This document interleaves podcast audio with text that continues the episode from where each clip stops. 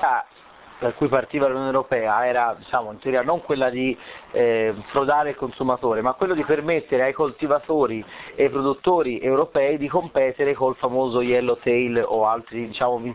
Siccome negli altri paesi si può utilizzare questi eh, trucioli o comunque chips o quello che avrete voi nel vino, chiaramente se eh, noi, diciamo coltivatore, classico coltivatore pugliese che fa ettolitri di vino e lo vende a 20 centesimi al litro, se con un'aggiunta di 20 centesimi di chips gli rende un, un profumo un po' vagamente appunto di barrique e lo può vendere a 2 euro negli Stati Uniti e far concorrenza al contadino australiano, questo non è un problema per l'Europa, anzi andrebbe incoraggiato, quindi in realtà non è che i chips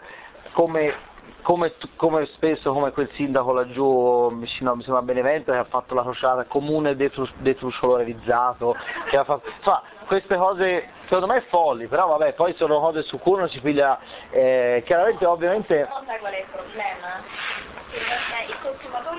Effettivamente, quindi insomma, questa cosa dei trucioli ha, ha, diversi aspetti che meritano di essere approfonditi al di là di quegli effetti facilmente scandalistici che diciamo, si leggono sui giornali, quindi insomma diciamo, se siete consumatori un attimino più attenti cercate di vedere un po' diciamo, le, varie, eh, le, varie, sfaccettature del, del, problema, che non è solo quella di taroccare il vino, perché il vino si può taroccare, questo non sono io a insegnarlo, loro penso ce lo possono insegnare, ci sono tantissimi modi di poter taroccare il vino senza ricorrere eh, ai trucioli diciamo, comunque si poteva fare finora anche senza che fosse permesso per i vini GT, quindi non è, non è, quello, eh, non è quello, il problema. Certo il consumatore si può attrezzare dal suo punto di vista di affinare quello che Madre Natura gli ha dato, cioè il naso, la sensibilità gustativa e la sensibilità olfattiva. Chiaramente a un consumatore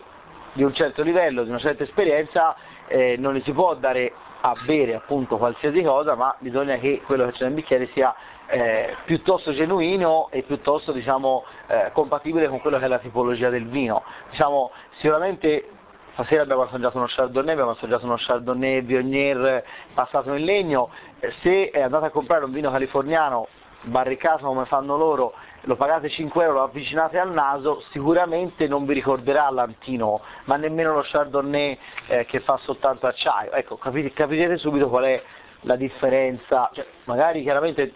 mh, col tempo, non chiaramente in una, una, serata sola, però sicuramente il, il fatto dell'attrezzarsi per poterli riconoscere vi aiuta un po' a difendervi da questi che sono un po' i pericoli del, del mercato del vino su scala, su scala internazionale.